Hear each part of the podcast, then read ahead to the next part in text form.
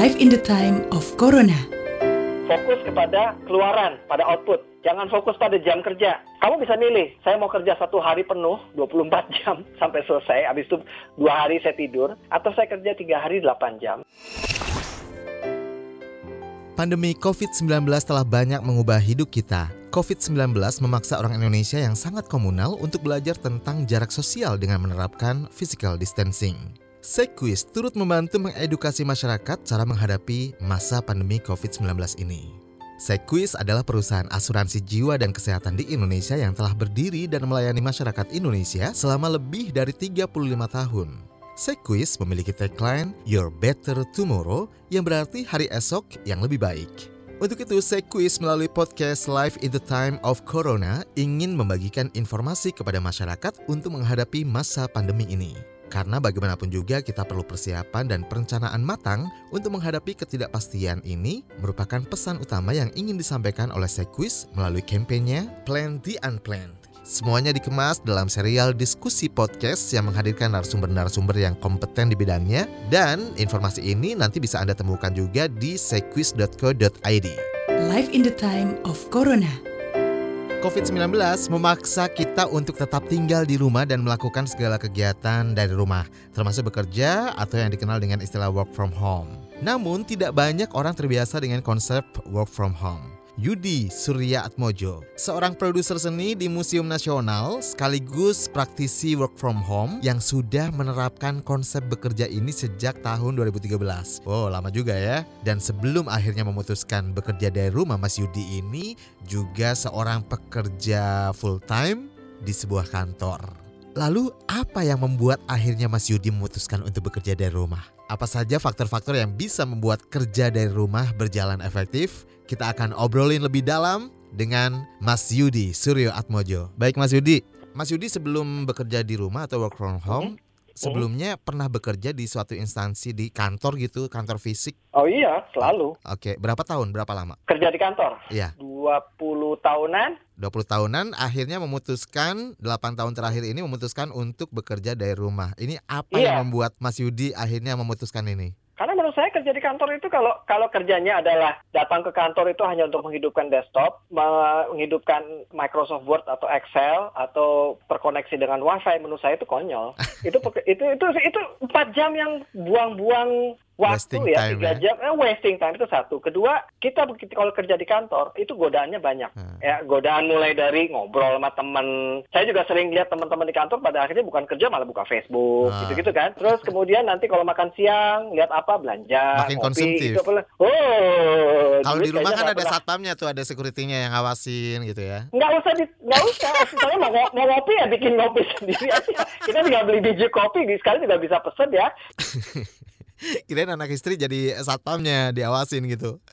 Boleh dong Mas Yudi eh, ceritain pengalamannya nih selama eh, bekerja dari rumah, work from home. Eh, saya merasa hidup lebih baik yang namanya work life balance keseimbangan antara hidup dan kerja itu jauh jauh lebih baik saya sangat menikmatinya khususnya terkait dengan waktu-waktu untuk membaca, merenung, memikirkan inovasi dan lain-lain itu jauh lebih baik ketimbang saya harus menghabiskan antara 3 sampai 4 jam. Jadi merasa lebih produktif ya Mas ya. Sangat produktif. Kalau di tahun 2012 itu ada penelitian tentang work from home yang hasilnya menunjukkan bahwa bekerja dari rumah dapat membuat seseorang lebih baik dan produktif dalam beberapa job desk. Namun juga lebih buruk pada job desk yang lain. Ini seperti apa nih pendapatnya Mas? Uh, saya setuju sih karena memang tidak semua pekerjaan itu bisa dikerjakan dari rumah ya. Uh, Pekerjaan-pekerjaan yang sifatnya berbasis pada pengetahuan dan jasa itu beberapa seperti, seperti pekerjaan saya itu sangat memungkinkan untuk dikerjakan dari rumah.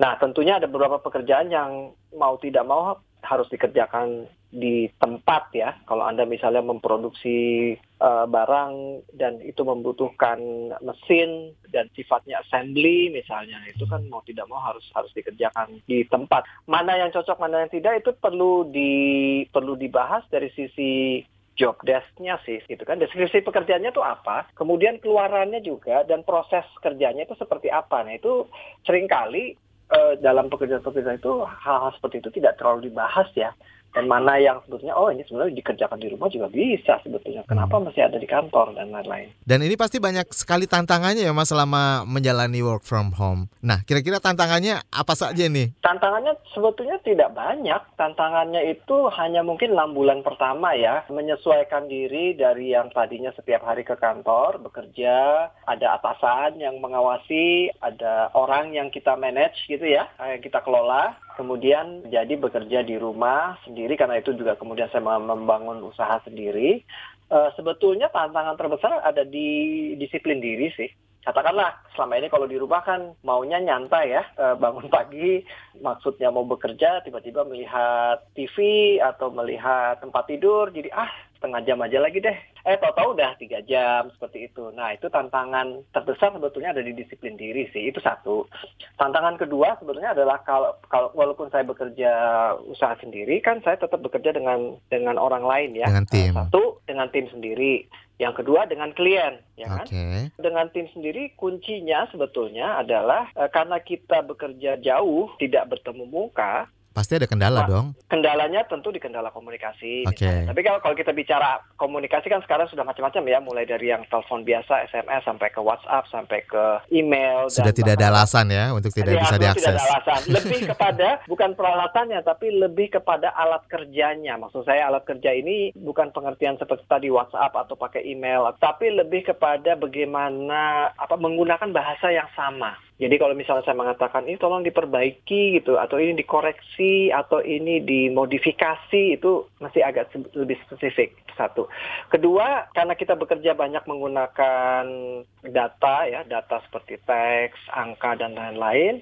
Kebiasaannya nih kalau kita bekerja di kantor itu informasi itu disampaikan dalam bentuk yang macam-macam. Jadi ada yang menyampaikannya dalam bentuk eh, Word, ada yang pakai Excel, ada yang pakai PDF. Nah, tantangannya adalah mendisiplinkan tim, termasuk saya sendiri, bahwa kita perlu menggunakan alat kerja yang seefisien mungkin sesuai dengan kebutuhannya. Ini alat yang digunakan tools apa saja nih yang digunakan untuk mengintensifkan komunikasi ini Oh, bersama ya, dengan tim misalnya. tentunya. Ah, contoh misalnya kan saya bekerja salah satu proyek saya misalnya berkaitan dengan pengembangan program storytelling untuk museum. Nah, eh, berarti kami membuat apa? Kami bikin program yang di situ ada riset eh, tentang sejarah, kemudian ada pengembangan menjadi naskah, macam-macam termasuk hitungan budget dan Hmm. lain-lain. Itu kalau misalnya kita dari awal tidak mengelola alat kerjanya, informasi itu bisa tercerai-berai di mana-mana. Nah. Dan itu sering kali terjadi tuh di di kantor orang bekerja 10 tahun bareng pun informasi tercerai di ke mana-mana gitu kan. Betul. Nah,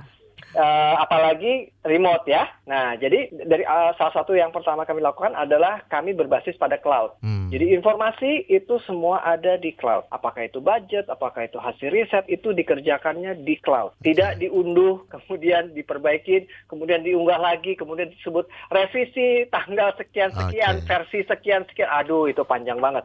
Lalu akhirnya jadi ribut. Dan yang mana nih filenya yang mana? Ah, gitu ya.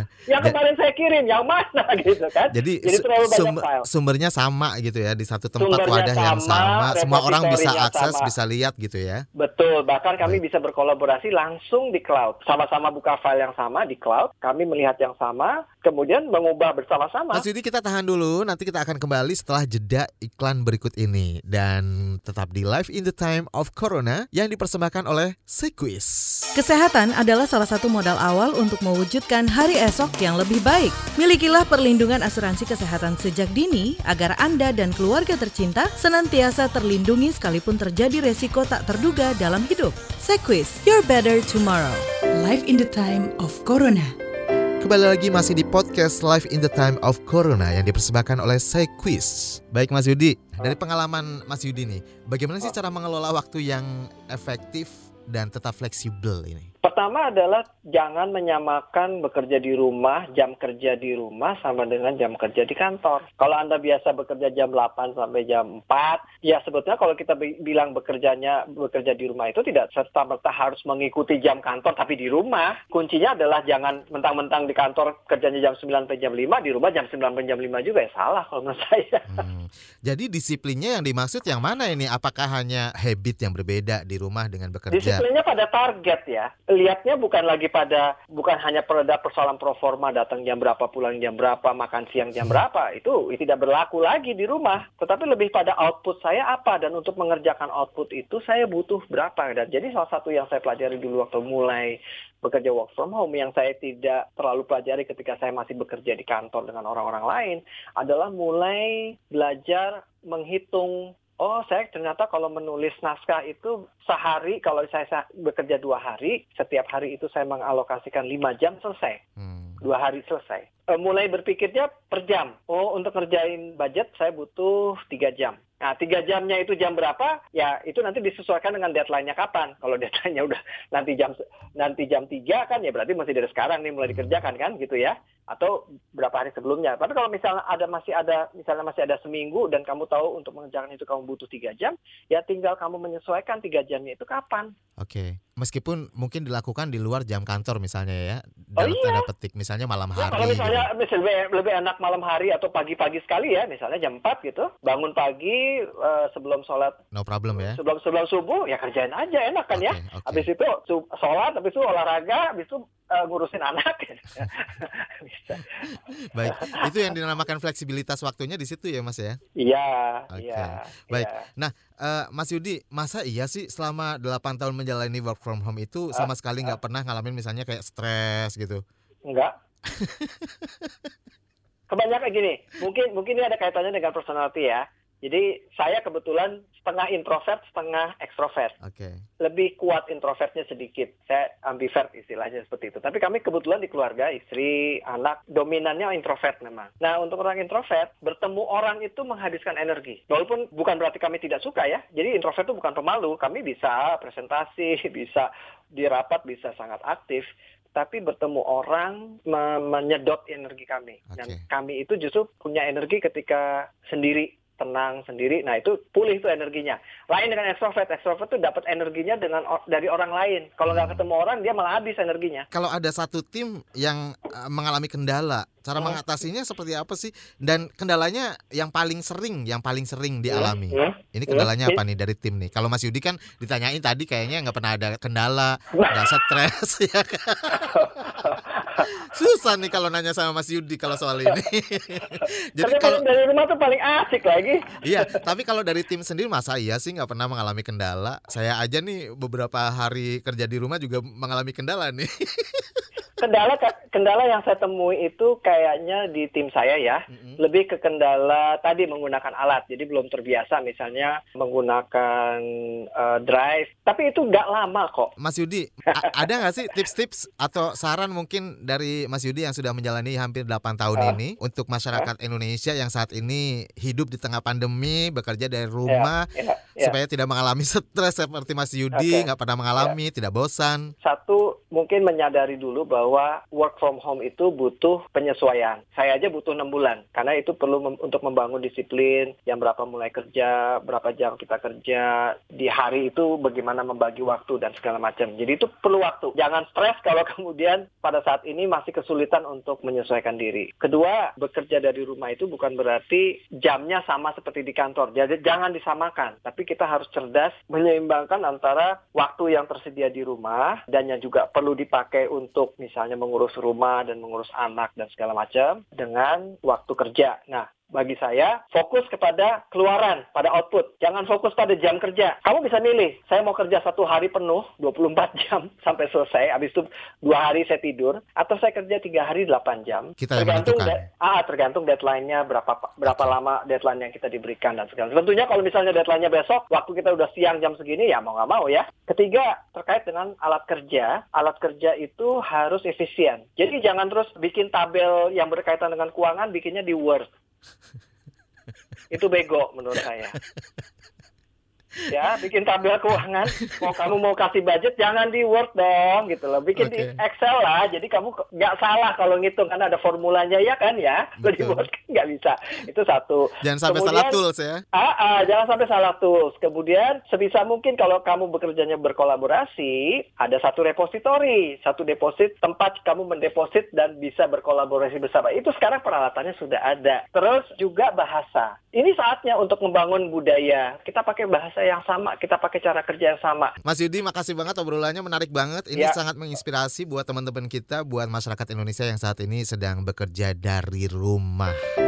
Ya, demikian Live in the Time of Corona bersama saya Rizal Wijaya dengan tema tetap produktif bekerja dari rumah selama pandemi. Menghadirkan narasumber Yudi Suryo Atmojo sebagai produser seni sekaligus praktisi work from home. Saya Rizal Wijaya pamit, sampai jumpa di Live in the Time of Corona episode berikutnya yang dipersembahkan oleh Sequis.